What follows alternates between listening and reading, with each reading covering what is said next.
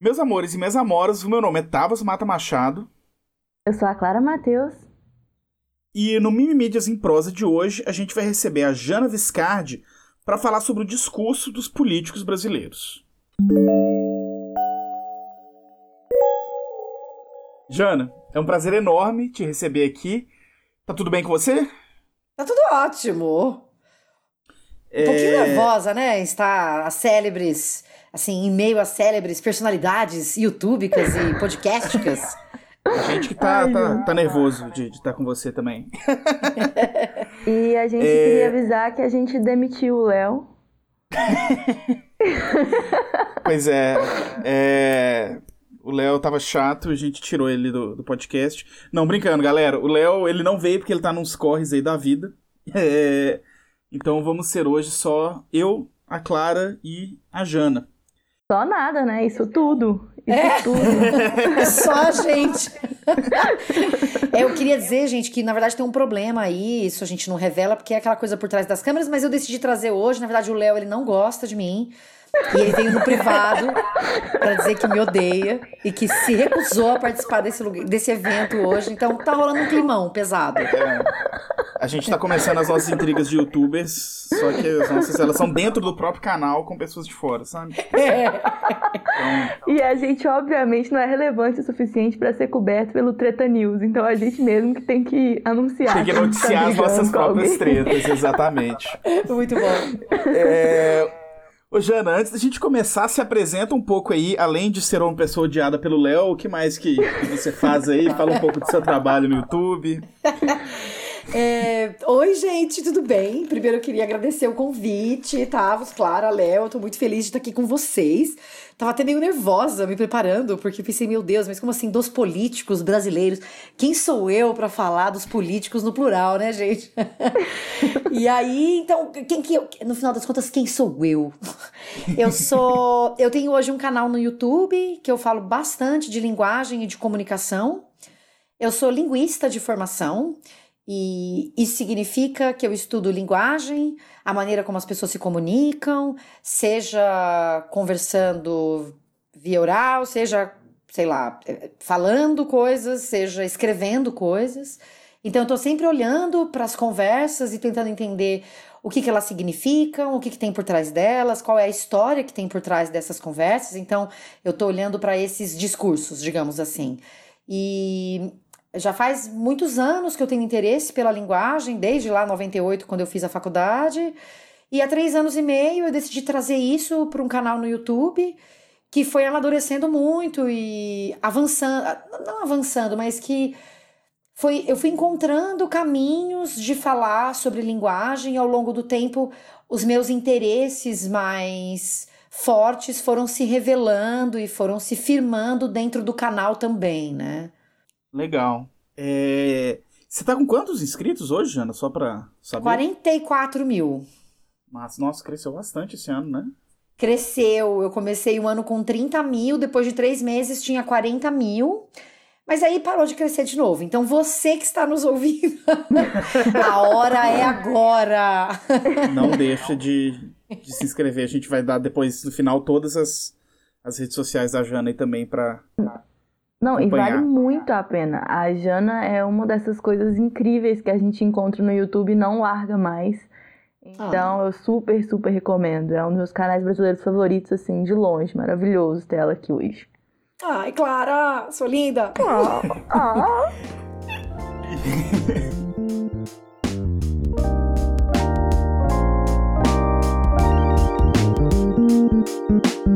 E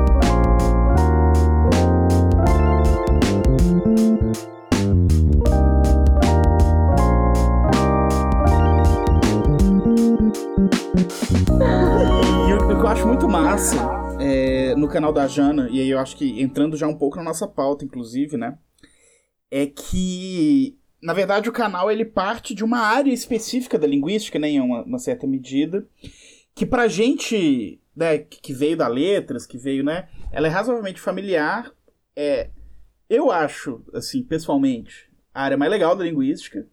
Mas todo mundo que é da literatura acha a área mais legal da linguística é essa. que é que é a análise do discurso, né? E aí eu acho que antes da gente começar a entrar, então, mais no, no, no assunto, né, nesse discurso político e tal, é, eu queria que a gente conversasse um pouco assim sobre o que, que é, afinal, a análise do discurso, qual é o objeto dela, né? Quais são seus métodos e tal, de, de forma mais ampla, assim. É, análise do discurso, gente, acho que é importante primeiro deixar claro, né, que eu sou uma linguista no universo de muitos linguistas que atuam em diferentes partes do país. Então, o que eu vou trazer aqui são apenas algumas referências, apontamentos simplificados do que é análise do discurso. Análise do discurso tem várias frentes diferentes. Você tem a linha francesa, você tem a linha americana, dentro da linha francesa você tem fulano e ciclano. Então você tem vários agrupamentos, eu não sei se eu poderia dizer assim, agrupamentos teóricos, né, dentro da análise do discurso, de indivíduos que vão olhar, portanto, para essa coisa que é o discurso. Então, quando você me pergunta o que, é a análise do discurso, eu vou dizer aqui que ela é um campo de conhecimento, é uma ciência que procura analisar a estrutura de um texto e esse texto ele é falado ou escrito, é, e para compreender, na verdade, o que é que está por trás desse texto. Então, nesse sentido, a análise, o olhar para esse texto não é para dizer assim: olha, ele usou cinco vezes a oração subordinada, substantiva, objetiva direta. Não, a gente não vai olhar para a estrutura do texto nesse sentido de entender quantas estruturas sintáticas idênticas foram utilizadas, a não ser que seja pelo objetivo de compreender se há algo por trás que mobiliza a construção desse discurso, dessa dessas ideias em, né, aí em discursos transpostas em discursos que nos faça querer olhar para essas estruturas sintáticas ou então para a repetição de palavras. É, e aí, portanto, por exemplo, quando quando você analisa um discurso, quando você olha para um discurso, pode te interessar ver quando, vamos supor, um candidato à presidência faça uma escolha por um registro informal num ambiente em que está todo mundo falando de forma muito formal. Aí as pessoas podem querer olhar, pô, o que, que tem por trás, né? Qual é o caminho que esse texto percorreu, essa, esse discurso percorreu, para que se escolhesse produzi-lo dessa forma, nesse contexto, neste lugar, né?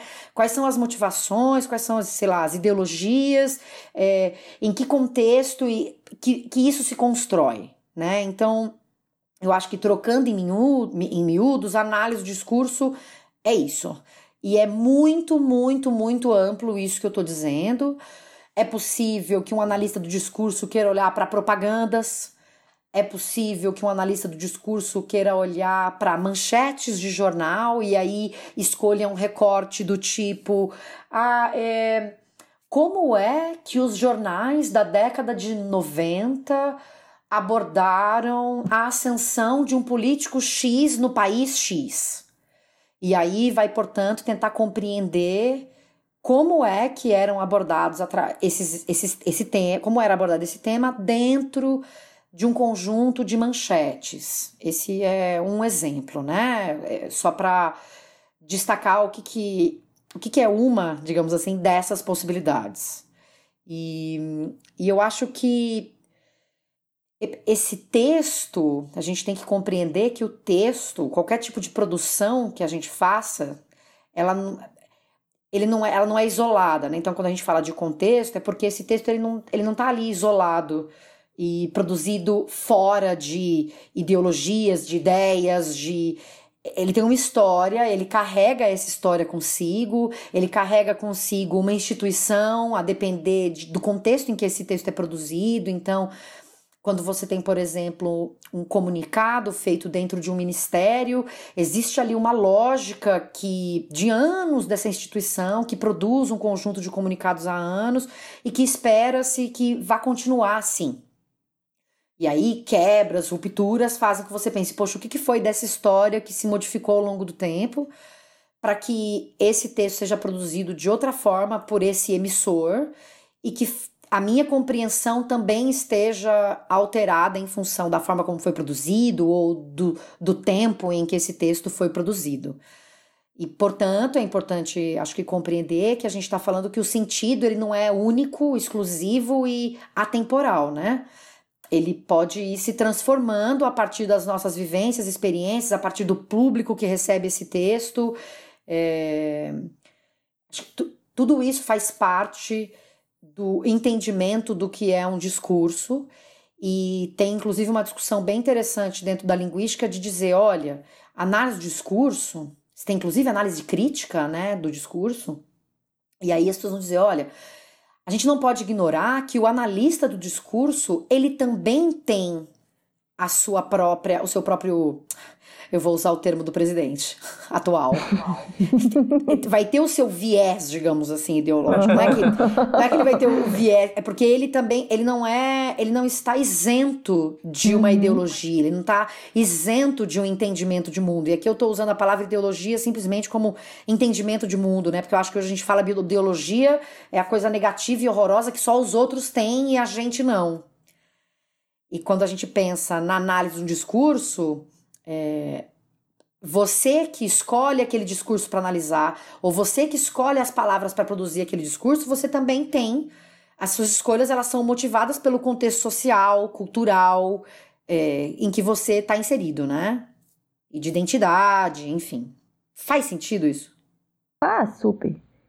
E quando eu tava, fui tentar entender pela primeira vez o que era análise do discurso, eu estava no ensino médio, acho que eu estava no segundo ano. E aí me explicaram de uma forma assim, que é muito, muito mais boba que a sua, né? Mas que eu nunca esqueci, que era que a análise do discurso é aquilo que permite que a gente saiba para quem o narrador de um jogo de futebol tá torcendo sem que ele tenha que dizer. Ah, muito bom. É, porque, tipo assim, aí quando é um atacante do time que ele não tá, tá, tá, tá torcendo, ele tá, tipo, é uma ameaça. É, aí quando o outro tava assim, não, a situação tá muito boa, quando é o time dele que tá perto do gol, enfim. E é isso. Sim. E mesmo se você pensar, né, num, num discurso falado, porque uma, é, muito da análise do discurso tem de textos escritos, né? Mas se a gente uhum. olha para um texto falado, por exemplo, é, um discurso no, no, no, no, jogo de futebol, nesse exemplo, Sim. que, sei lá, quando tem jogo do Brasil contra um outro país e que quando a, o Brasil faz gol, a gente fala gol, gol, gol. e quando o gol é do time adversário, faz gol. Tem aí marcadores que são verbais e que. O que significa isso? Tem, tem elementos que são de prosódia que faz com que você compreenda a alegria ou a tristeza daquele que narra, é. né? É, é isso. É o atacante do time contrário é perigoso, o seu atacante é excelente, né? Isso, exatamente. E aí isso é uma coisa que a gente aprende para ter raiva, porque aqui em Minas Gerais todo jogo que tá passando no Campeonato Brasileiro, que era transmitido contra qualquer time de São Paulo ou do Rio, era sempre, era ficava óbvio que era o nosso time era o que não estavam torcendo a favor, assim, sempre. o que eu acho, o que eu gosto muito da, da, da análise do discurso e o que eu acho mais fascinante assim, é como que eu acho que ela mais do que talvez mais do que qualquer outro campo, do que a maior parte dos campos das humanidades, ela joga por terra, assim, qualquer pretensão de neutralidade, eu acho, né? Isso, exatamente. É, eu acho que as humanidades, de um modo geral, né, sei lá, nos últimos 50 anos, têm tentado desconstruir a ideia de neutralidade, seja na filosofia, jornalismo e tal. Só que eu acho que hora do discurso vai isso, assim, visceralmente, né, na ideia de que qualquer discurso é suspeito, né? Estamos todos sob suspeita o tempo inteiro e meio que não tem nada que a gente pode fazer em relação a isso, né? Assim, o seu discurso não é neutro, a ideia de um discurso neutro não é neutra. É... Enfim, né? E, e os, os, diversos mecanismos de neutralizar o discurso, a gente vê, sei lá, o discurso jornalístico da Globo, né? O, o português padrão Globo e tal. Sim. Que se, se é feito, né, pra, pra, pra ser neutro em vários níveis diferentes, até inclusive no nível de variação linguística, né? De ser um português supostamente sem sotaque, né, com um Isso. vocabulário que não tem marcação regional nenhuma, etc. Assim, Isso por si né? só não é coffee, neutro. Coffee, né? coffee, né? Entre é. um milhão de aspas, né? É, é. Não, e, e, é isso. Eu acho que a Adela desvela isso, a, a análise de discurso, né? A gente carinhosamente isso. chama de AD. De AD. Ela, ela desvela isso de forma que eu acho que talvez nenhum outro campo, assim, nas humanidades vai tão fundo nisso, assim. E acho que é muito legal isso dela colocar inclusive o próprio cientista, né, o próprio analista do discurso, sob suspeita, né, porque ele também tá produzindo discursos, né? Ao, ao Isso. desenvolver o seu campo. E você sabe que eu tenho a sensação de que as pessoas ficam tão preocupadas nessa busca por uma neutralidade e o neutro é sempre ela e nunca o outro, né? Sim, claro. E que na verdade a gente deveria era ficar muito entusiasmado em pensar que é isso, nenhum discurso é neutro e tá tudo bem. Desde uhum. que você, na verdade, vá encontrando as ferramentas para identificar no seu discurso e no discurso do outro os elementos que vão te fazer pender para, sei lá o quê, desde uma coisa mais simples como ser a favor ou contra alguma coisa, sabe? Para você reconhecer no discurso das pessoas e no seu próprio onde é que isso aparece. E eu acho que, na verdade, isso é que é o interessante. Não é a busca louca e ensandecida por uma neutralidade que não existe, mas de justamente tentar compreender qual é o lugar desse outro que fala, desse Total. discurso, né? É, só que dá trabalho fazer isso, né? É. Você. É, é, um exercício complexo. É, de você entender, por exemplo, o posicionamento dos jornais, de você entender o posicionamento desde a escolha de linguística lá do Jornal da Globo até, sei lá, as notícias que vão para o ar, né? Eu lembro de uma amiga que fez na graduação ainda uma, acho que foi na iniciação científica ou num trabalho de conclusão de curso, que ela estudou a escolha das pautas e a ordem das pautas no Jornal Nacional. E o quanto é curiosa, entre aspas, a escolha da ordem da pauta. É, uhum. nada, nada disso é em vão. Não significa que em todas as coisas todo mundo está querendo te enganar. Eu acho que tem um pouco isso, né? Eu fico com essa sensação de que todo mundo fica achando que tá todo mundo querendo enganar todo mundo. Não é. Se o, se o jogo tá claro, por exemplo, no meu canal, né? Esses dias veio uma pessoa e falou assim para mim: É, eu só acho muito curioso que você não, não analise aqui o discurso dos esquerdistas que escrevem sem nem concordar a língua portuguesa, não concordam em nada. Eu respondi, eu falei, é uma escolha. Este governo é direitista. E eu fiz uma escolha de analisar esses discursos. São eles que estão no governo. É isso, meu amigo. É uma escolha. Então tá claro para ele. É a minha escolha, pô é, me proponha uma coisa concreta, me diga assim, Jana, eu queria que você analisasse o discurso da Dilma na ocasião em que ela falou sobre estocar vento. Você podia analisar para a gente ver o que é que tem de, é, de, de, que, de que se compreende aquilo que a compreensão do público comum ficou mais complicado? Você podia fazer isso? Isso é uma coisa, mas o sujeito que vem e diz esquerdistas, você só olha os direitistas. Veja, não tá, tá tudo certo, porque você não tá falando nenhuma novidade para mim. Mas tem a ver justamente com essa escolha de deixar claro, né? Tipo, é, aquilo que você se pro, aquilo que você se propôs a fazer, né? É, uma Nem sempre vai ficar claríssimo, né? mas te dá ferramentas para você buscar essa compreensão uma honestidade do viés, né? Pra, pra usar a palavra. É, o que o nosso presidente não tem. Afinal de contas, ele fica dizendo que quem tem viés ideológico são os outros. É, claro, claro.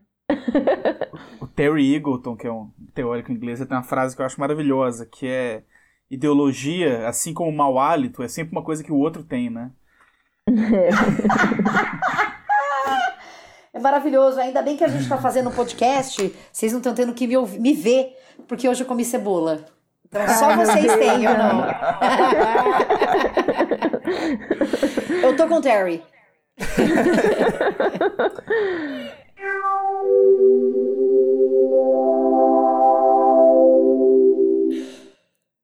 É, a gente conversou um pouquinho, né? Mencionamos aqui alguns casos de, de alguns campos discursivos, né? Que, que tem algumas convenções aí. Então a gente falou do, dos narradores de futebol, né? Que, que tem é, algumas convenções de como eles vão narrar o time que eles torcem e o que eles não torcem, né? Falar um pouco do discurso jornalístico. E aí eu queria então ir mais diretamente para o nosso assunto de hoje, né? Que é um pouco é, o que, que é o discurso político? E aí eu tô falando político, é, a ideia é de entrar no sentido mais estrito, não política no sentido amplo, de que tudo é política, mas pensando Isso. a política eleitoral mesmo, né? Assim, as eleições, o processo decisório, partidária, é, enfim, né? Essa, essa política institucional, né? Vamos, vamos talvez colocar nesses termos aí. Sim. É, o que que, o que que esse discurso político tem que, que o define, assim, né? Quais, quais são suas convenções, o que que, né, enfim, quais, quais são as suas marcas? De um modo geral, assim, né? depois a gente vai entrar em alguns casos particulares, mas, assim, primeiro, num, num nível um pouco mais amplo, assim. É, eu não sei se eu vou saber responder essa pergunta completamente. Aquelas. Acho que a gente, a gente nunca responde nenhuma pergunta completamente, né? Ah, então pronto. A verdade é essa. Então viva. Não, porque o, o discurso.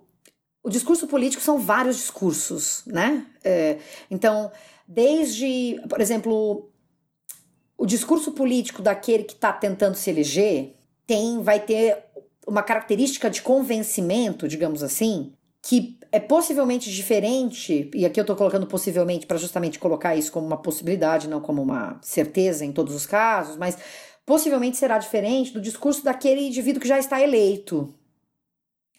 É, que entra dentro, do, considerando um presidente, é claro que ele quer continuar deixando a sua marca, mas já eleito, ele fala para todos. Ele não está tentando convencer o grupo a estar com ele ele supostamente fala para toda uma nação, né?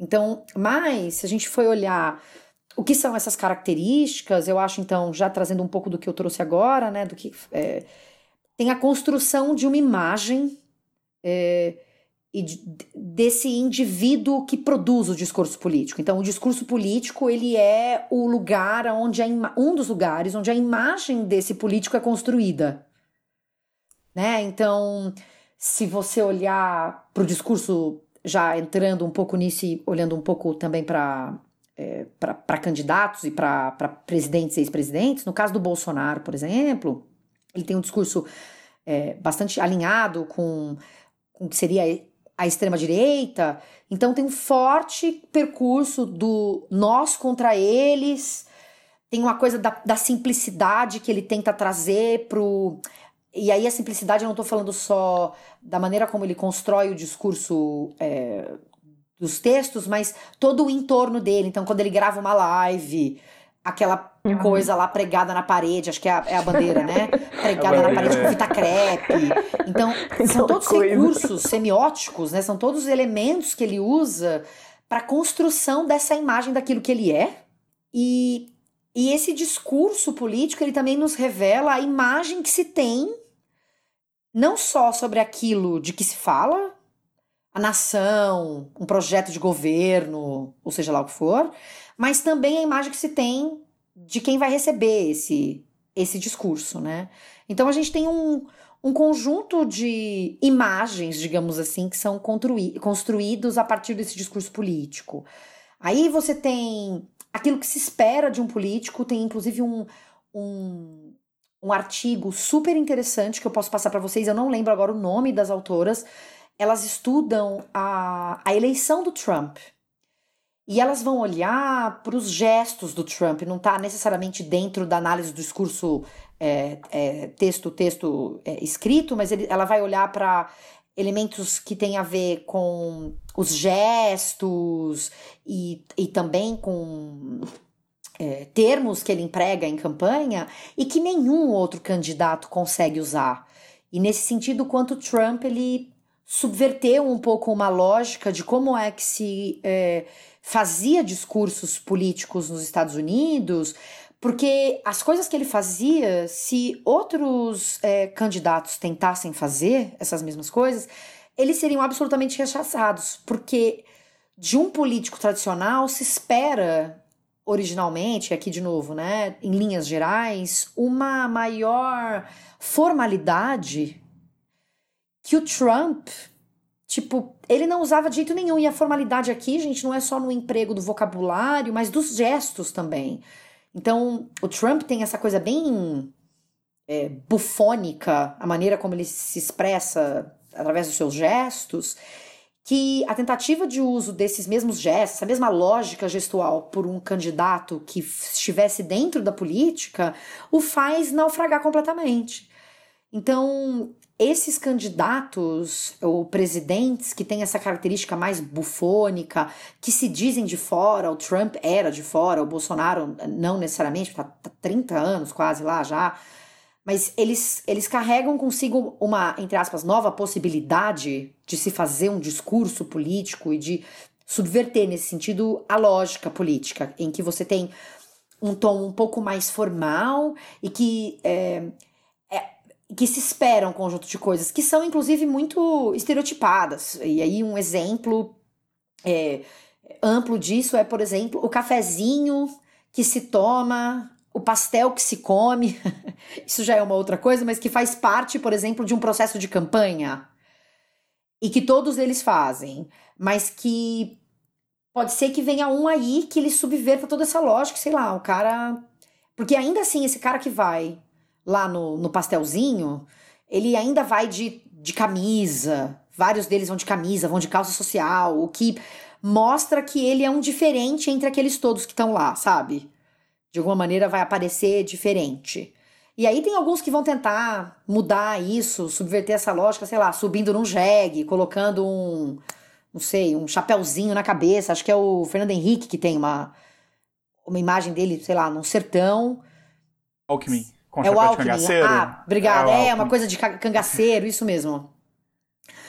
Mas talvez eu já, esteja, eu já esteja também caminhando muito além, mas eu acho que a, a gente tem que pensar que a língua ela é esse elemento que é constitutivo da nossa identidade enquanto sujeitos, né? Aquilo que nós somos. Então, um discurso político, ele é um elemento então importante para a constituição da identidade desse político.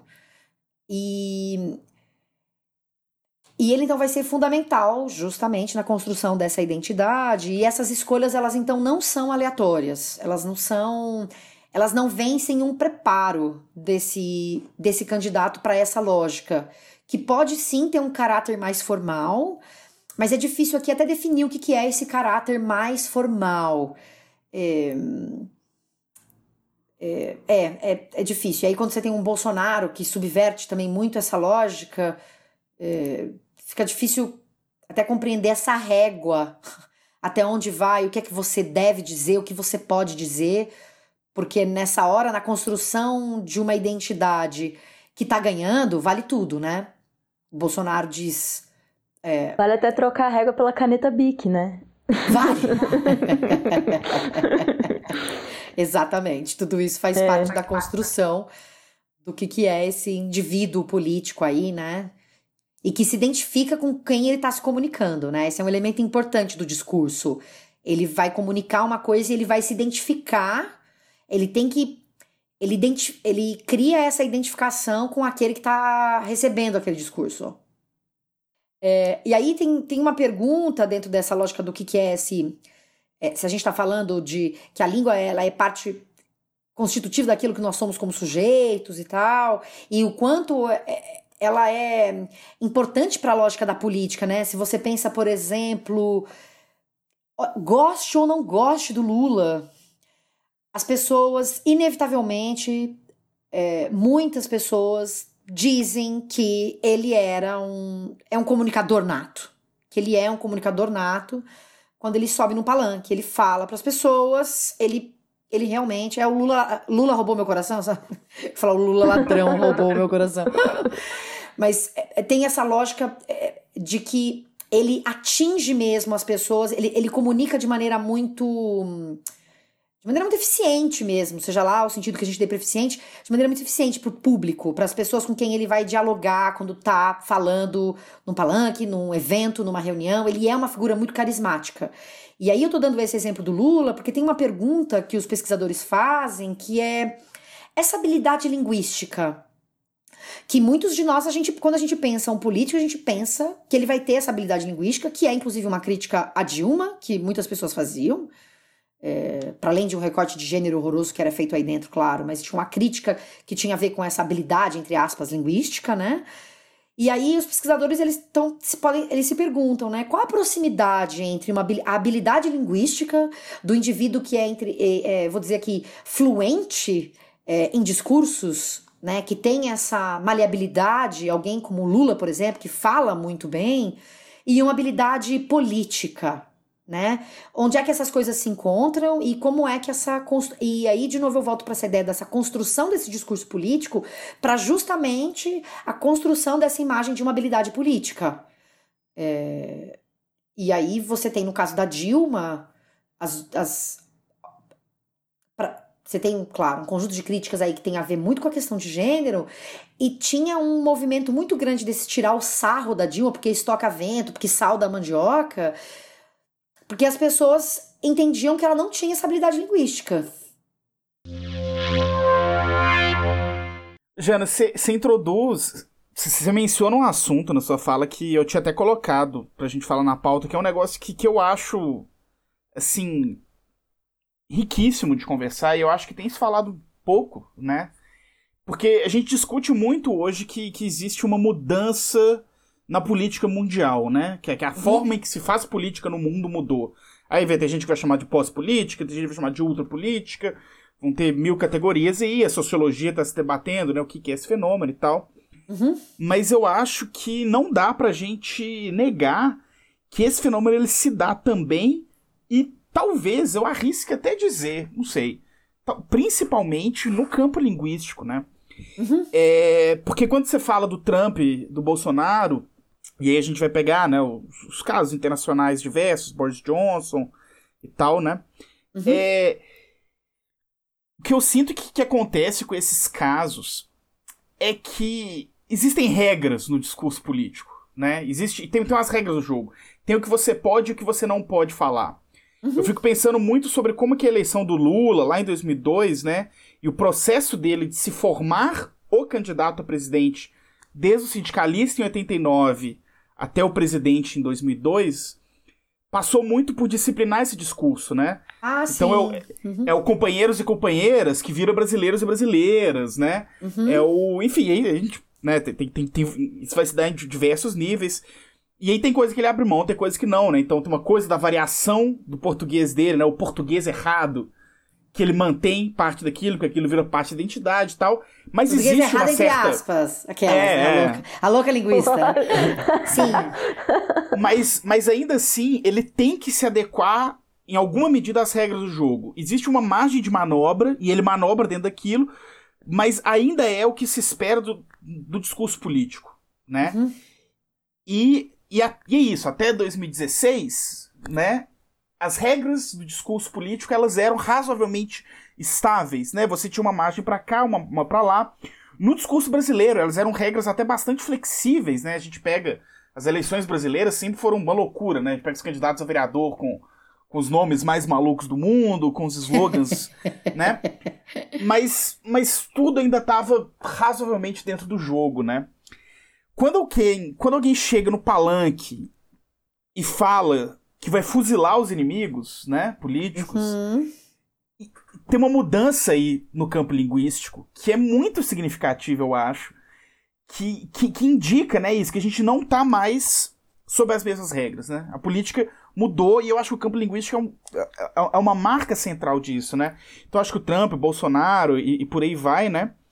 É, existe esse fenômeno, né, de, de marcar essa mudança política por uma mudança linguística e talvez eu diria até em normalizar, né? É, e eu acho que, que esse discurso deles passa muito por isso, né? Normalizar o que não era normal, né? E o que não era tolerado, o que não era aceito e tal. E aí eu acho que é uma, uma mudança muito significativa, assim, que eu acho que discute-se pouco, né? Fala-se muito sobre as mudanças de, de política, né? De, de, fato, assim, de, mas o quanto que, que a mudança no discurso ela é, ela é central nesse processo, né? Uhum. Eu acho que tem a área da comunicação também vai olhar muito para isso, pensando na relação dessas mudanças com o uso das diferentes mídias presentes hoje, né? Uhum. Dessas diferentes é, possibilidades de usos de mídia. É, você tem, por exemplo, para dar de novo o exemplo do Trump, que ele. O Twitter é a comunicação oficial dele e que ele tá o tempo em todo batendo, batendo, batendo, batendo, batendo nas redes oficiais e ele tá ali nadando de braçada, entre aspas, né, lá no Twitter. Então, você também vai ter uma linha de estudos que vai olhar justamente para a propagação desse tipo de discurso a partir do uso dessas outras redes. E aí, a partir disso, você vai ter também uma discussão e uma reflexão sobre a questão do discurso de ódio, que é algo que se faz também dentro do YouTube, né? E aí, acho que de todas as plataformas, porque o que, que é esse discurso de ódio, como você barra esse discurso de ódio quando você tem, por exemplo, um candidato que faz isso. Então, essa figura que supostamente não ultrapassaria aí algumas margens, na verdade, essa, essa figura ela faz isso como um propósito, porque é assim que ela quer se identificar e consolidar a sua imagem diante dos seus eleitores, né? Então, é, é interessante pensar também nessa. Vou chamar de nova ordem, mas. Não sei se mudança, mas nesse, nesse caminho, entende? Nesse percurso que a gente tem hoje. E eu não, sei, eu não saberia dizer é, se a gente pode afirmar que mudou agora. Eu acho que essas eleições municipais, quando você tem aqueles os deputados lá que fica três segundos tentando lá a sua vaga falando ali na televisão, eles podem sim reproduzir discursos que são absurdos e aberrantes, mas eles são muito rápidos. Então a gente dá menos atenção, eu acho. Então eu não, eu não sei se eu afirmaria que isso de repente agora mudou ou se na verdade esses discursos apareciam em outros lugares. Então talvez não apareça com a força que apareceu no caso do Brasil com o Bolsonaro agora, mas isso certamente estava presente na fala de candidatos e na fala de deputados, vereadores, dentro das câmaras. Isso já estava aí. Já estava aí e já estava aparecendo em outros contextos. É o que eu acho é que quando aparece o presidente, o candidato a presidente falando, a gente fala, puta que pariu, agora fudeu. E de fato fudeu mesmo, né? Porque Realmente, o cara que tá ali, que pega o fuzil na mão e fala é pra metralhar os petralhas, ou seja lá como é que foi que ele disse isso exatamente, é porque realmente você tem um indivíduo que está se valendo da posição que ocupa para disseminar as suas ideias que estão ali disfarçadas de vamos proteger a família.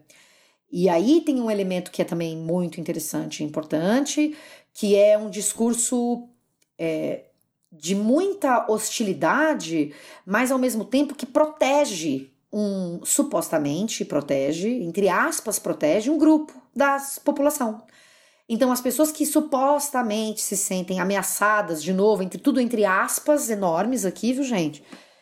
E vocês vão me contestando aí, falando, eu acho que dentro dessa lógica dessas pessoas que se sentem contempladas, é isso. Esse grupo de indivíduos não acha que é um exagero, não acha que é muito, não acha que é a usurpação dos direitos humanos, porque entende, na verdade, que ele só é um cara simples e que fala o que vem à cabeça porque é autêntico.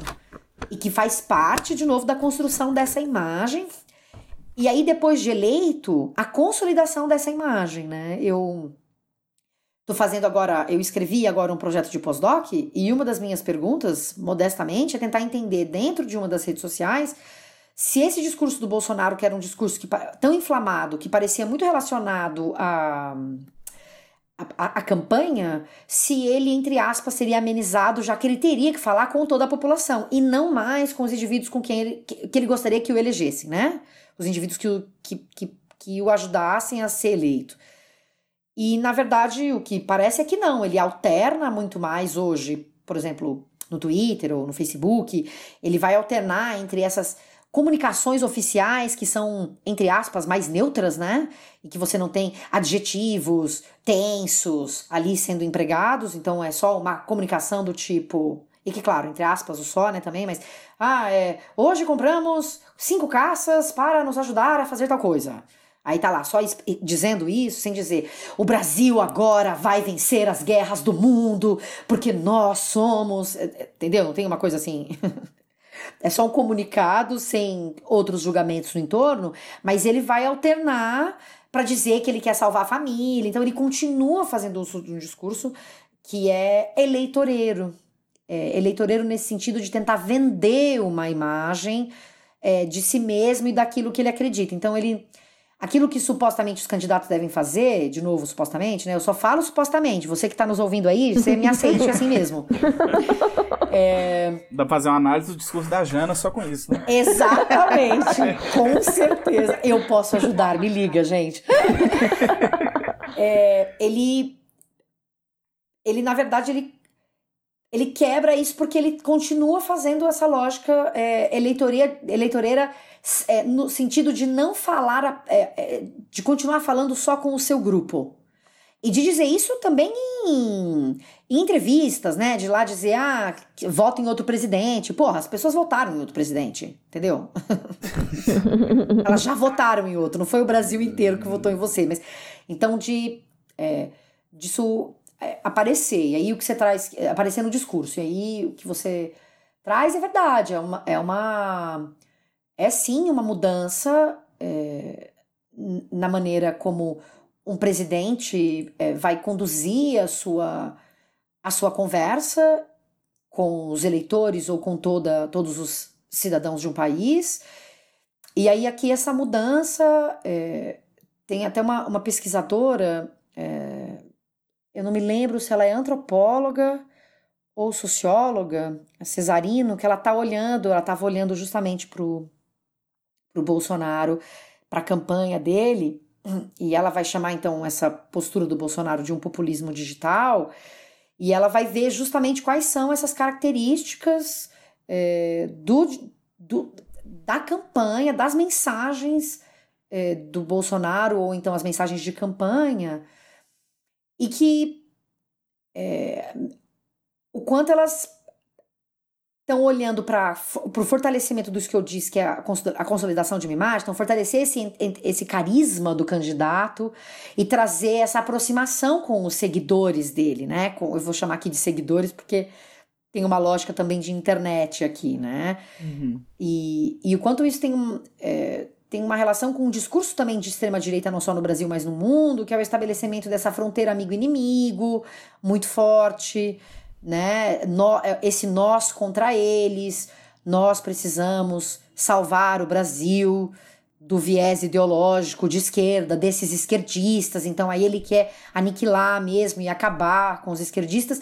E isso inevitavelmente vai aparecer nos seus discursos e na maneira, no caso específico do Bolsonaro, como ele faz isso, porque os discursos são muito é, simples em termos de de construção sintática e mesmo da escolha do vocabulário, de muito informal, de uma informalidade muito grande, justamente que ajuda a construção dessa imagem dele como essa figura simples e é, direta e objetiva, né?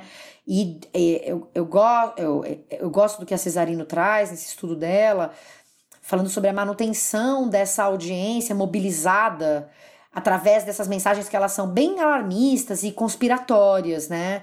E é interessante observar que a gente continua observando isso, embora, encontrando isso nos discursos do Bolsonaro, embora ele já esteja eleito. É, e o quanto seria, por exemplo, interessante um, um estudo, que eu mesma gostaria de fazer, é, de fazer uma, uma, um comparativo, né, entre a lógica bolsonarista dos discursos já eleito e de outros candidatos, de outros presidentes, né, porque tem essa canibalização do oponente, que a Cesarino também vai falar, essa pesquisadora, essa lógica de você. Esse, esse anti-elitismo, então, é contra a academia, é contra o conhecimento, é contra um monte de coisa, e aí isso precisa, mais uma vez, se revelar no discurso dele também, né? É, e mesmo na própria. Na, não só no que ele diz, mas na maneira como ele diz, né? Total. E tanto é que nesse recentemente ele fez aquele discurso que nós vamos acabar com o cocô do país, né? Uhum. E aí cocô é comunista e corrupto, né?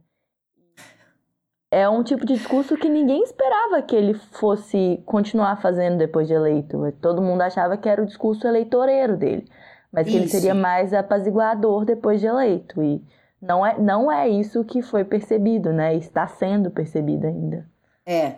E é uma lógica, é bem egóico, né? É, na medida em que é, não, não, não tem nenhuma passagem por uma análise crítica do que os outros estão dizendo sobre a postura dele como presidente, né? Bem uhum. assim, pelo menos é o que nos é o que parece ser, né?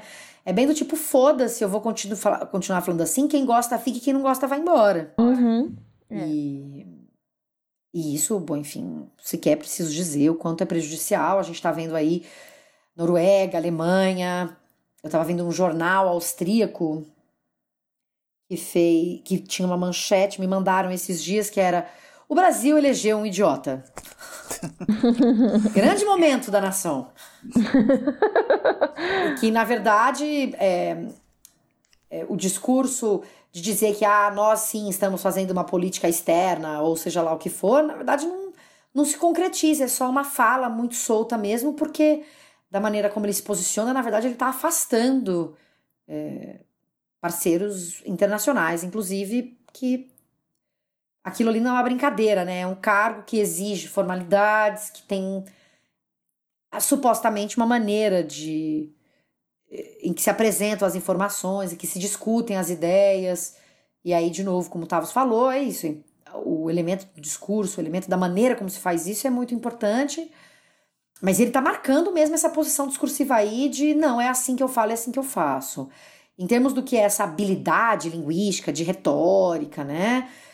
Eu, é, quando você, quando o Bolsonaro foi para Davos, eu e fez um discurso lá, eu até fiz um vídeo para analisar, né? E ele teve muitas dificuldades para proferir aquele discurso, que era um discurso lido. E, e, ele faz inúmeras pausas, pausas que são. É, numa análise linguística mesmo, elas são pausas que causam um estranhamento. Um estranhamento grande, porque elas são muitas e muito longas. E que causam esse as pausas, elas, quando muito longas, elas incomodam, entre aspas, eu vou usar o termo incomodam, o interlocutor, né? Distrai a pessoa. E ele usava pausas longuíssimas e muitas num discurso que era um discurso lido. Então, essa habilidade retórica é curioso. Eu tenho uma curiosidade aqui, eu vou fazer essa provocação para as pessoas que estão nos ouvindo é, meio infantil, vou aqui dizer. É mesmo infantil, mas foda-se, eu vou fazer mesmo assim. e é a gracinha do. Agora eu quero ver onde é que estão aqueles que condenavam a Dilma pelo discurso do Estoca Vento, agora que o Bolsonaro diz as coisas da forma como diz, né? Então. Sumiram, aí, para voltar na questão da ideologia, que a gente nunca tá isento, essa crítica. É, que era feita a Dilma, ela pode ser feita também ao Bolsonaro pelos indivíduos que faziam a crítica a Dilma, né? Em que medida não é uma massa morfa de gente, são pessoas de diferentes espectros, mas que vão fazer então também uma crítica e entender que o discurso do Bolsonaro ele é pouco cativante, ele é ele é É ser muito generosa chamar de pouco cativante.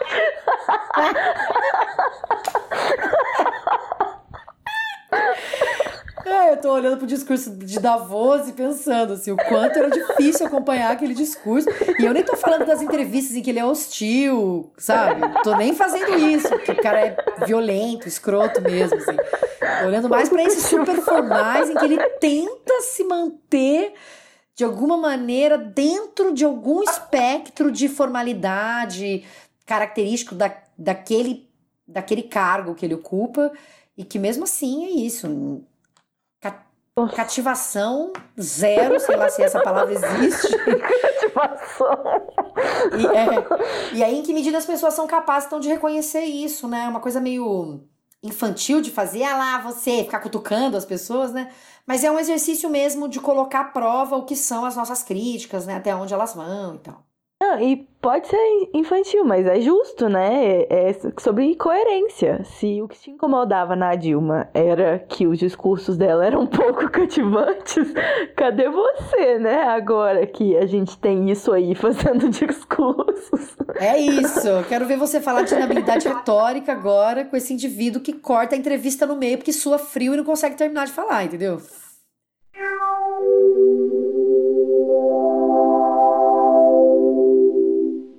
É, é bom vocês terem puxado o assunto da Dilma, inclusive, porque seria, depois do Bolsonaro, o outro exemplo que eu, que eu coloquei na pauta pra gente conversar um pouco. Que, enfim, né? Os discursos da Dilma, e discurso no sentido mais estrito de literalmente, né? O, os momentos de discursar dela foram bastante. Vários deles ficaram bastante infames, né? Aí. Sim. ao longo do segundo mandato e tal.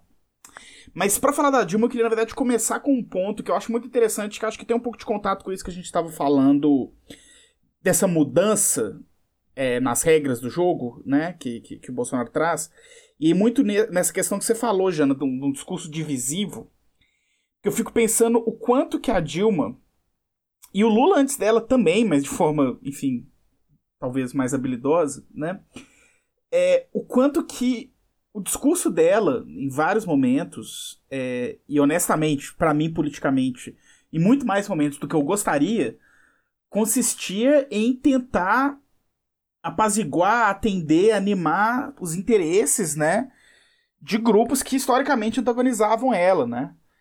Uhum. E aí eu fico pensando, eu tava hoje preparando pro, pro, pro, pro podcast, né, eu tava pegando alguns vídeos das campanhas eleitorais dela de 2010 e de 2014.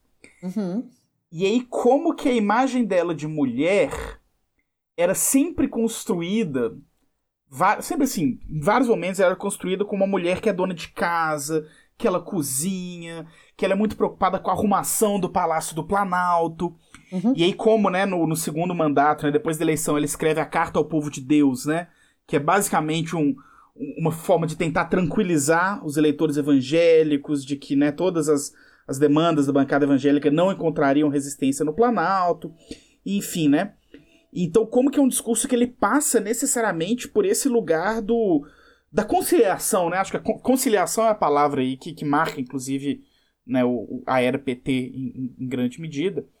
E como que o bolsonarismo vai 100% na contramão disso, né? Porque a ideia do Bolsonaro é o contrário, né? É, é ame ou deixe. Se você não está comigo, você está contra mim, né? Enquanto a Dilma era, olha, se você não votou em mim, agora a gente está junto mesmo assim, eu vou fazer o possível para te agradar.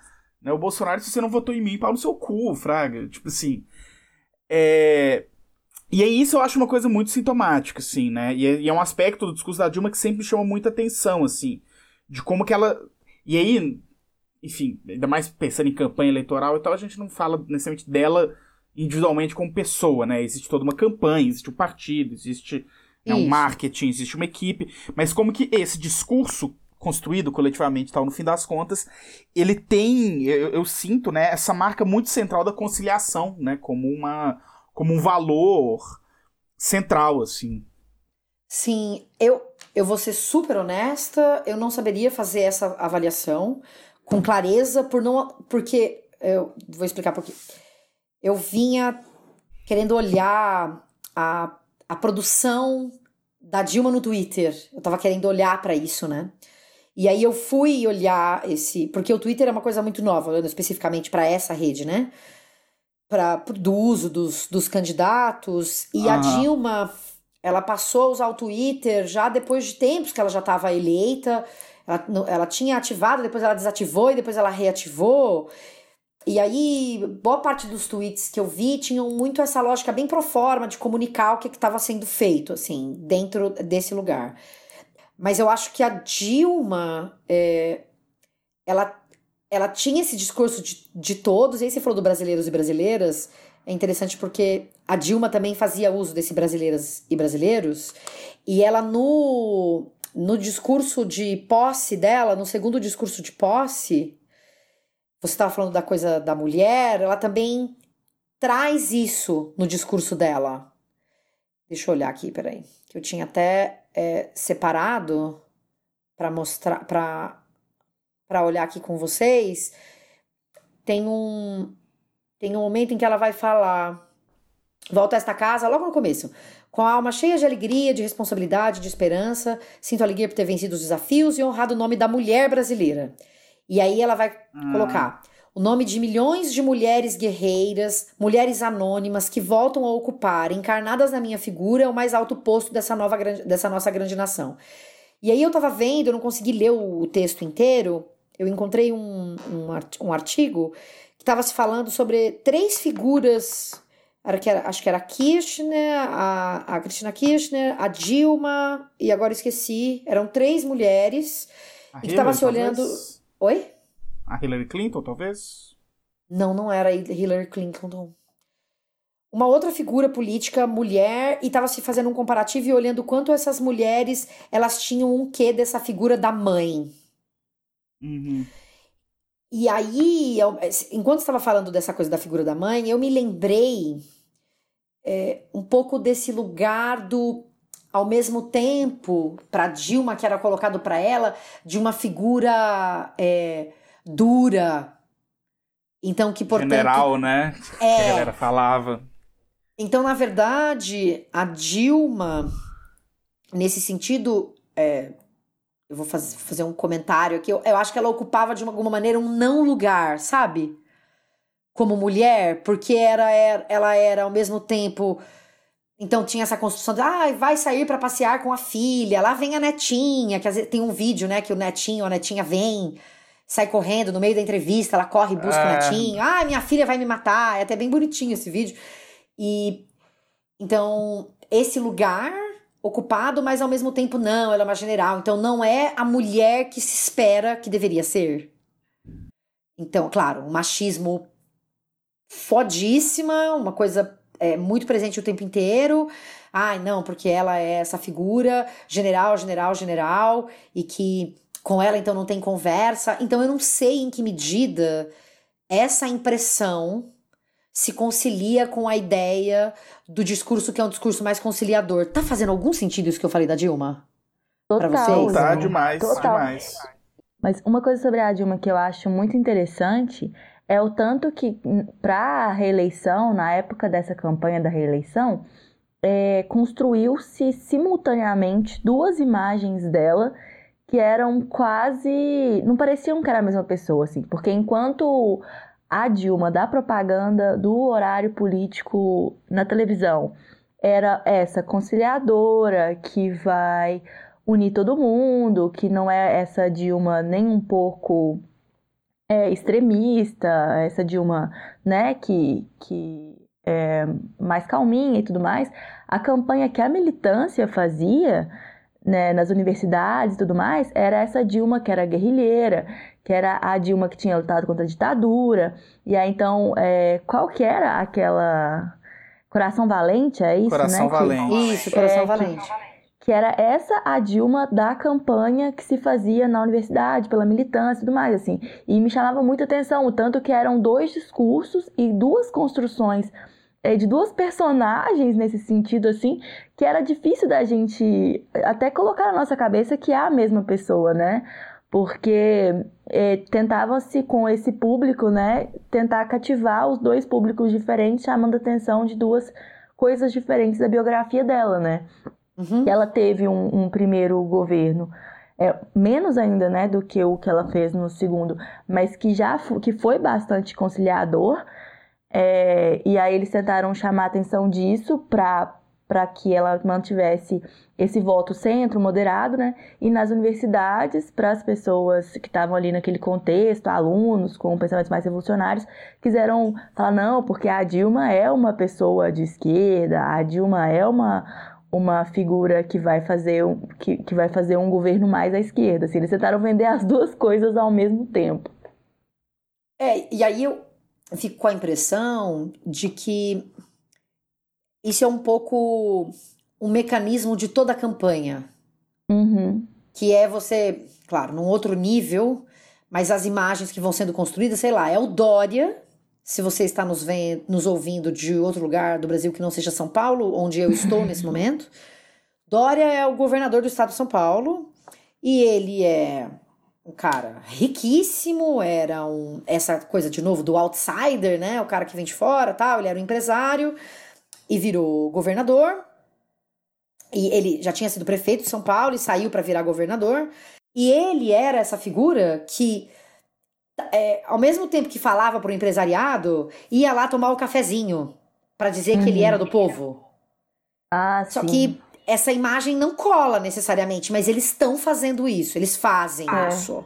O, o Dória tinha muita coisa do cosplay, né? Que a galera zoava. Total, cosplay Que ele fazia. É que ele, ele fantasiava de lixeira, trabalhava com lixeira. Ele, ele fez algumas, três ou quatro coisas, profissões diferentes do, do, Isso, é o no nosso... começo do mandato dele como prefeito. É o Village People. Eu Village fico People brasileiro. pensando, porque a Dilma eu cheguei a ver que eles faziam materiais dife- de campanha diferentes, assim. É, eles tinham adesivos muito diferentes que eles distribuíam no centro da cidade, tipo, a foto dela e tudo mais, e o que eles distribuíam na universidade, a militância da Dilma. E eu fico pensando se isso é de praxe mesmo, assim. Se com o Dória, por exemplo, ele tinha um material de campanha para o empresariado e um para o povão. E deve ser, como faz todo eu sentido que, que seja. É. Se você pensar, por exemplo, eu estava pensando de novo em, em mídias sociais e, e, me lembrei do caso do Trump, que foi grave, o lance da Cambridge Analytica, que os caras ficavam é, disparando trocentas milhões de coisas para muita gente, eles empacotavam os conteúdos de maneira muito diferente a depender do que era o público. Então, eles conseguiram segmentar muito nas redes sociais, porque tinham as informações das pessoas nas redes sociais, né? Então, eles fizeram uso dessas informações para segmentar muito. Então, isso é uma prática mesmo é, de com quem você vai falar. Então, é, eu acho que acho que o, o próprio Bolsonaro, eu não saberia, é isso, eu, eu me desculpem, é, é, difícil falar disso porque eu não saberia, porque eu não olhei material de campanha específico dos candidatos todos, mas eu imagino que todos eles fazem isso. A, própria figura do Alckmin com o chapéu de cangaceiro, é isso, é, é característico mesmo do que é campanha, do cara se colocar para esses diferentes públicos, porque é isso, ele, no final das contas ele precisa atender ao maior número de pessoas possível, então ele vai usar mesmo é, diferentes discursos, diferentes lógicas, sei lá, discursivas para cada um desses grupos que ele precisa atingir. Né? E, e mesmo em termos de promessa, né? né? É. O cara prometendo um negócio pro, pro, na reunião lá com o empresário que não vai ter nada a ver com o que ele vai prometer pro povo lá. E depois ele vai ter que arranjar um jeito de não fazer nenhuma das coisas. é, ou vai fazer para quem ajudou a financiar a campanha, que não foi o povo, né? Exatamente. Exatamente. Mas, mas, a rede social até facilita isso, né? Essa segmentação da divulgação do para cada público, né? Você, por exemplo, pode fazer uma campanha e selecionar para divulgar no Nordeste. E aí isso. você faz outra. E na rede social fica bem fácil, assim, né? De segmentar o, o que você está anunciando e tudo mais. É, na Cambridge Analytica, o lance era justamente esse, do tipo, é, é, mulher, é dona de casa, compra na Macy's e faz não sei o que tal coisa. Ah, então essa pessoa vai querer ouvir essa coisa. Na Cambridge Analytica tinha um negócio até mais perverso, né? Que era. Eles tinham aquele sistema que era como se fosse de um. de, um, de uma avaliação psicológica, né? Que eles faziam para aqueles testezinhos lá de. Que personagem da Disney é você, blá blá blá. E eles pegavam esses dados e eles montaram, tipo, quatro ou cinco perfis psicológicos específicos e aí fazia voltado para isso também, né? Tu tinha uma segmentação até mais do que puramente demográfica, né? Isso. E aí, é, eu acho que quando você olha para os estudos de comunicação, que vou tentar entender campanhas é, a, e a lógica discursiva nas campanhas, a, a, eu imagino que a entrada das redes sociais ela é isso, ela, ela, ela traz uma lógica que é ela é toda muito, inclusive difícil de rastrear, né? Os grupos de WhatsApp, aquilo que você diz, essas mensagens alarmistas em grupos de WhatsApp, propagação de mentira, torta e a direito. É, é algo que é muito mais difícil de rastrear, porque na televisão e no rádio, é, por mais que você espalhe, por exemplo, rádio pelo Brasil inteiro, pelos rincões do Brasil, Ainda assim, eu acho que é algo que é mais rastreável e passível de análise, enfim, e do que que são as redes sociais, o uso do WhatsApp, por exemplo, é, por todos os, os candidatos, né? E aí a construção dessa imagem e dessa e dessa lógica e desses discursos vai ficando cada vez mais segmentado mesmo, né? Eu acho que no caso do Bolsonaro, ele surfa naquilo que já outras tantas pessoas já disseram, né? Surfa nessa onda da polarização, surfa então é, no descontentamento das pessoas, no fato que as pessoas de diferentes classes sociais não se identificarem mais com os políticos, e aí ele surfou mesmo, porque ele dizia que ia mudar tudo isso que tá aí, só, as pessoas só esqueceram que ele é tudo isso que tá aí. Porque ele é um político de carreira, né? Então é muito louco você imaginar que ele conseguiu é, surfar na lógica do tudo isso que tá aí, sendo que ele é justamente isso que tá aí. Há 30 anos sem fazer muita coisa. E aí o discurso dele é muito. É, sei lá, eu vou dizer curioso, porque eu tava olhando o, o, o, discurso dele e ele vai dizer assim, num dado, num dado ponto. É, ele diz assim: com humildade volto a esta casa onde, por 28 anos, me empenhei em servir a nação brasileira. Travei grandes embates e acumulei experiências e aprendizado que me deram a oportunidade de crescer e amadurecer. Naquele discurso que é escrito, né? Que eles vão lá é, uhum. pro Congresso. E aí eu fiquei pensando: travei grandes embates.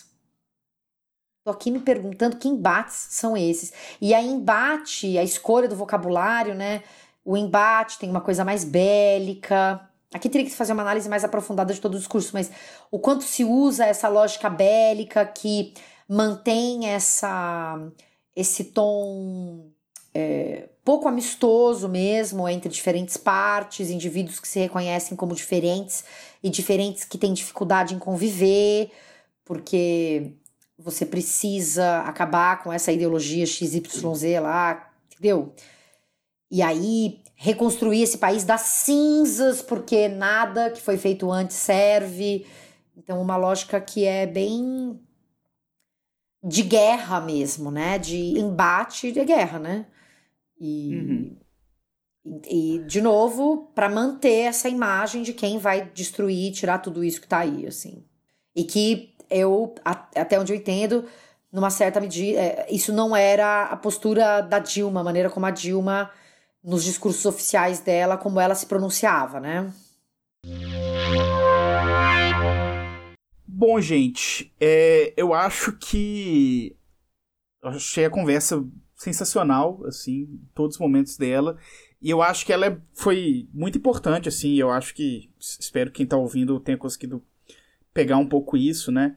Sobre quando a gente fala de discurso político e, e dos políticos, né, de um modo geral, antes e agora, nesse momento né, de crise que a gente está vivendo e tal, como que vai muito além do, do famoso, ah, leia as propostas do candidato, ah, como que é o programa dele, mas que tem, tem um nível muito mais profundo disso, né, e como que, que a linguagem é, vai entregar muita coisa sobre, sobre esses sobre esses políticos, é como que o discurso ele vai moldar muito disso e, enfim, revelar muita coisa, né, que, que às vezes parecia não ser óbvia, né, e que vem à tona. Eu achei que, enfim, esclareceu muito a esse respeito, assim.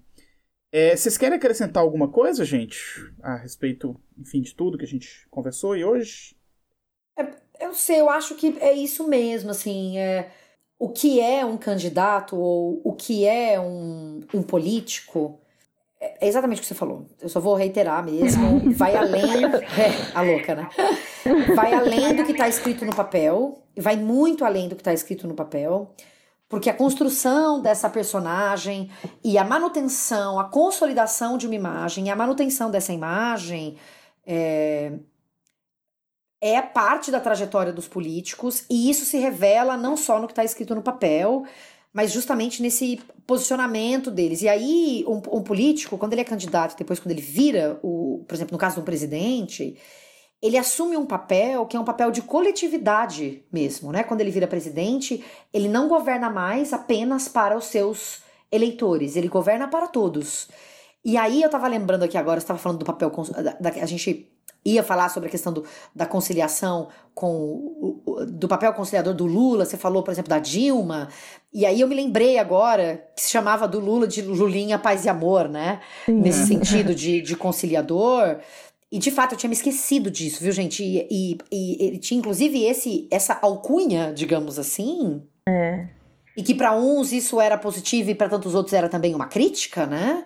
Uhum. E desse lugar é, é plenamente conciliador, e é muito curioso a gente ver isso hoje como uma crítica, considerando o cenário em que a gente vive.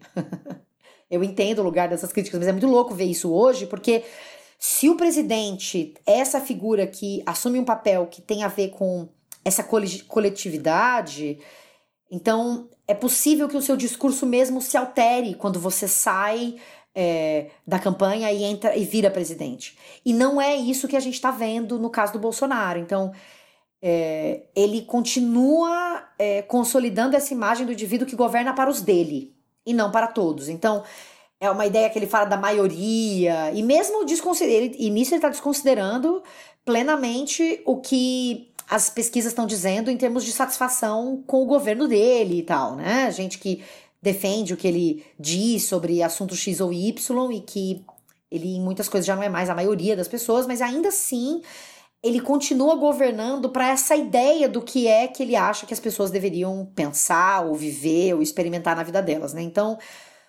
é, olhar para um papel que diz vamos governar para todos, mas cinco minutos depois o presidente vai lá e diz que, na verdade, pode metralhar uns e outros, pode sair do Brasil se você não está satisfeito, ou sei lá mais o que, abandona uma coletiva porque não quer responder uma série de questões.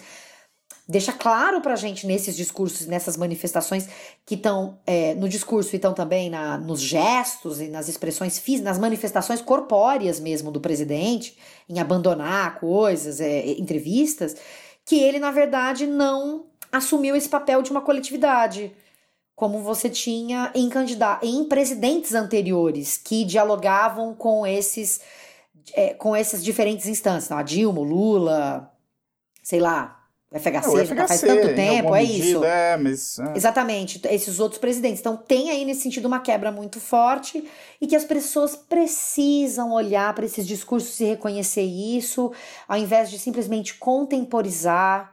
É, ah, não, mas é porque é o jeito dele. Ah, não, mas porque o PT destruiu o Brasil.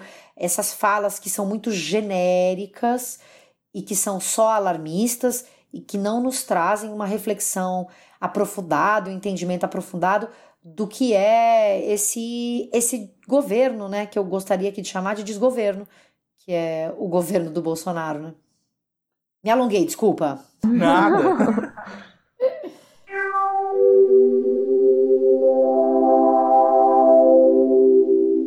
É, pessoal, a gente vai ficando por aqui, mas antes de ir embora, como de costume, a gente tem o nosso cool de hoje, a nossa sessão de recomendações aí. E pro cool de hoje, de hoje, eu pensei numa coisa um pouco diferente do que a gente vem fazendo, de não ser exatamente um produto de mídia, mas é o que eu tô chamando de grandes momentos discursivo-comunicacionais da política brasileira. Então, sejam discursos, debates, entrevistas, declarações da história da política brasileira que, enfim, que a gente acha que merecem, por motivos bons ou ruins, serem vistas, revistas e, e mencionadas. É, alguém quer começar aí? Eu. Eu quero começar. Diga. Eu quero começar falando que o maior momento do discurso brasileiro foi a Dilma no Dia das Crianças falando sobre cachorro. Para mim, nunca vai ter nada tão bom quanto é aquele discurso. Vocês lembram qual discurso que eu tô falando? Eu lembro. Aquele que ela fala que o Dia das Crianças também é o dia dos pais, também é o dia das professoras e também é o dia dos animais porque toda vez que a gente vê uma criança, existe uma figura oculta atrás e essa figura é um cachorro. eu amo, eu amo, Caraca. eu amo, porque é inocente, porque é doce, porque é fofinho, porque assim mostra todo um processo de, de conexão que, de, de uma ideia até a outra que é muito, muito engraçado. E tipo assim, ai, nossa, como eu amo. Isso me, esse discurso me faz rachar no meio de rir toda vez que eu ouço e é um favorito meu absoluto. Acho que teve uma gravação do Mimimídias que a gente viu esse discurso e ficou tipo muito tempo rindo. É, a gente não conseguia trabalhar, mas o Léo é... também tem gatilho com esse discurso. A gente é... fala nele, a gente desmancha em rir, porque é uma coisa maravilhosa demais. E não é tipo assim, nossa, que burra. Não, não é isso, assim. É porque é fofo, é engraçado. É tipo, como assim? Tipo, atrás de toda criança tem uma figura oculta. E essa figura é um cachorro. É meio nonsense, né? É nonsense, é. Parece poesia nonsense. É maravilhoso. Jana, você tem o ah, seu? sou eu. Olha, eu e o Tavos, a gente tinha pensado no mesmo. Eu falo aquele ou você. Porque eu tenho dois também. Então fala o outro, porque eu não pensei em outro, não. Vai parecer um lugar comum, porque eu vou falar é, é, de novo da Dilma. Na verdade, é, a gente tá falando mais próximo, eu tava tentando até lembrar de alguma coisa do FHC, mas já faz tanto tempo que o FHC esteve entre nós como presidente, né? É, como figura pública, ele vive no Twitter falando algumas coisas que Jesus, minha Nossa Senhora, mas como Nossa presidente senhora. já faz muito tempo. Mas eu me lembrei. É, as pessoas falam muito do saudando a mandioca da Dilma, né? E na verdade, o saudando a mandioca, ele pode ter equívocos na escolha lexical. Mas faz sentido o que ela estava dizendo ali. Você tem um problema justamente de escolha lexical. E aí, na verdade, o que é muito bom não é a Dilma fazendo isso, é o que fazem com o que ela disse tem uma musiquinha que fizeram na internet que é saudando a mandioca. E aí é ela falando, eu tô saudando a mandioca. E aí tem uma musiquinha, e aí tem uma continuação, tem várias. Tem vários cortes que são muito bons. Mas, quero deixar claro que é problemático, porque na verdade as pessoas estão olhando para esses discursos da Dilma e associando isso a uma inabilidade política direta. É como se uhum. você as pessoas dizem, você não sabe falar, é o que as pessoas vão dizer da Dilma, você não sabe falar, então você não sabe governar. E esse foi um elemento muito forte, né, para a caída foi. dela, inclusive. Foi. Né, das pessoas fortalecerem isso o tempo inteiro. E aí eu acho que eu poderia trazer então aqui uma outra coisa, um, um momento, que é o um momento do Lula no Twitter. Quando ele diz que ele não é mais uma pessoa, ele é uma ideia. Nossa, é isso. Grande momento. E tem um outro momento do Lula também que é muito bom, que ele, que ele é. Eu não sou mais. É, eu sou uma semente, eu sou um pedacinho de cada um de vocês. E se a gente está falando de. Quando a gente fala de populismo, essa frase poderia entrar para os altos aí do populismo, que ele diz que ele agora é um pedacinho de cada uma das pessoas do Brasil. O Lula é, entrou numa total. fita meio messiânica, né? Nessa, é isso. é. Do ano passado pra cá, viu? é meio assustador, assim. É, é, como que era? Eu, é, Lula, eu não sou mais uma pessoa. Era, foi um tweet. É. é. Ah, não, é, acho que é o da ideia é um mesmo. Trans, é um discurso que eles transcreveram pro Twitter, não foi isso? Ele tava fazendo é, discurso ao vivo e aí eles transcreveram. Gente, acho que quando ele foi preso, talvez? Não sei. Talvez, mas tem uma, uma dessa de, de que me lembrou que eu amo de paixão, que era aquela do, do Serra, comedor, sabe? Tipo, como sua mãe, como sua amiga. Esse é maravilhoso também, esse é maravilhoso. É isso, a gente tá olhando só pros presidentes e aí, inevitavelmente, a gente vai ou entrar no Bolsonaro falando todos os absurdos que ele já falou nesse ano, é, ou não. então... Mas aí não é engraçado. Aí é... é isso, não é engraçado, né? É ou a gente péssimo. vai pra Dilma e pro Lula... Mas tem aí os dos estados também que podem dizer coisas muito maravilhosas ao longo das suas jornadas, é. né? e você. Tavos, conta pra gente. Que foi não, o primeiro então, que eu lembrei, na verdade. É, eu tô desde que eu tive a ideia de. Não, o cool de hoje vai ser sobre isso daqui, eu pensei, esse vai ser o meu. Que é um momento histórico, um momento antológico da política brasileira, a política brasileira moleque, quando a gente ainda tinha aquela democracia jovem, aquela democracia de, de rua, aquela democracia toca e me voe, é, que é uma sabatinada no programa Roda Viva da TV Cultura com o Orestes Quercia, em que ele cai num quebra-pau com o jornalista Rui Xavier. Um quebra-pau e começa a gritar: Mentiroso! Caluniador! Caluniador! Sem vergonha! Caluniador! E é maravilhoso, porque ele fica. E ele é um velhinho, e ele surta, surta, e ele fica, tipo, muito pistola. Tipo assim, começa a botar o dedo na cara e tal, e é, enfim. Enfim, é, é, maravilhoso. É um momento. Eu acho que a gente deveria eleger esse como o grande momento. Porque. Esse talvez seja. Inclusive, eu quero fazer. Eu quero eu aproveitar para fazer um. Vamos eleger esse o cool de hoje. o cool de hoje é o Horácio tem Um cool, é, que é esse. E, e, eu quero, inclusive, aproveitar para fazer um jabá de uma banda de BH que eu gosto muito, que é o J Quercia. Que Ai, eles têm uma música. É eles têm uma música que chama Roda Viva, que é feita com a letra desse desse momento. Então, enfim, para quem quiser conferir, o J Quercia Roda Viva, uma música maravilhosa com um momento maravilhoso. Nossa, mas eu já amei brasileira. isso. Amei. já amei. É, ele termina com jogando o jogo do seu patrão, né? Enfim. maravilhoso, maravilhoso. Eu tô vendo a transcrição aqui. Safado, mentiroso. muito bom. É muito bom. Você sabe que o Quércia, ele tinha uma fazenda em Campinas e aí o asfalto ia até a fazenda dele. Caralho. Pesado. Era um sítio, sei lá, só ia até o sítio. É, o nosso mentiroso caluniador, tamo aí. Pessoal, é, a gente fica por aqui, então, por hoje. Jana, muitíssimo obrigado pela sua presença. Foi divertidíssimo conversar com você. Obrigada. E horrores e aprendemos pra caralho também. Acho que foi, foi enfim, um momento maravilhoso. E aí aproveita aí para aquele seu jabá pessoal aí, onde que o pessoal pode te encontrar internet afora, onde que tá seu trabalho, como que, enfim, o pessoal pode saber mais sobre você. Bom, então as pessoas vão me encontrar no meu canal no YouTube, o Jana Viscardi, eu mesma. É, eu tenho um canal, então se inscrevam, venham conhecer. Eu faço bastante análise.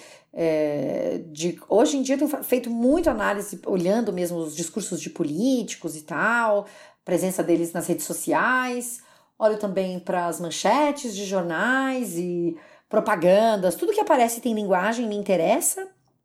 E eu olho bastante para essas coisas, mas sempre com um tom meio fazendo uma gracinha, uma ironia, um charminho. É, eu também tô no Instagram, é Janaísa, com S, meu Instagram.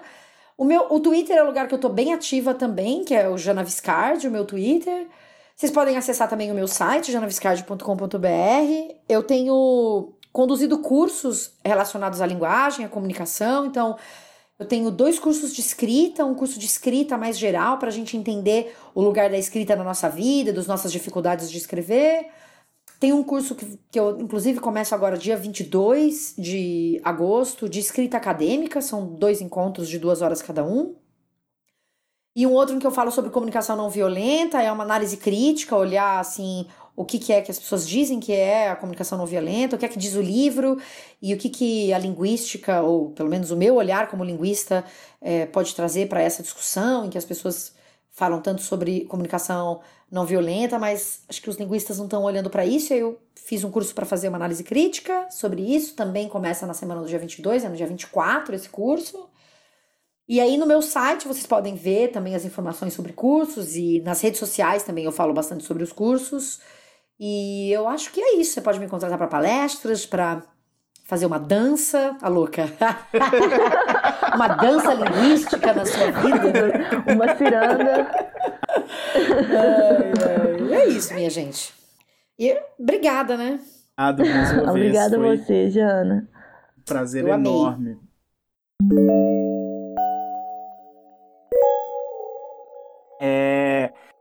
Pessoal, só lembrando que o Mimimídias em Prosa ele só é possível graças aos nossos queridíssimos apoiadores do Catarse.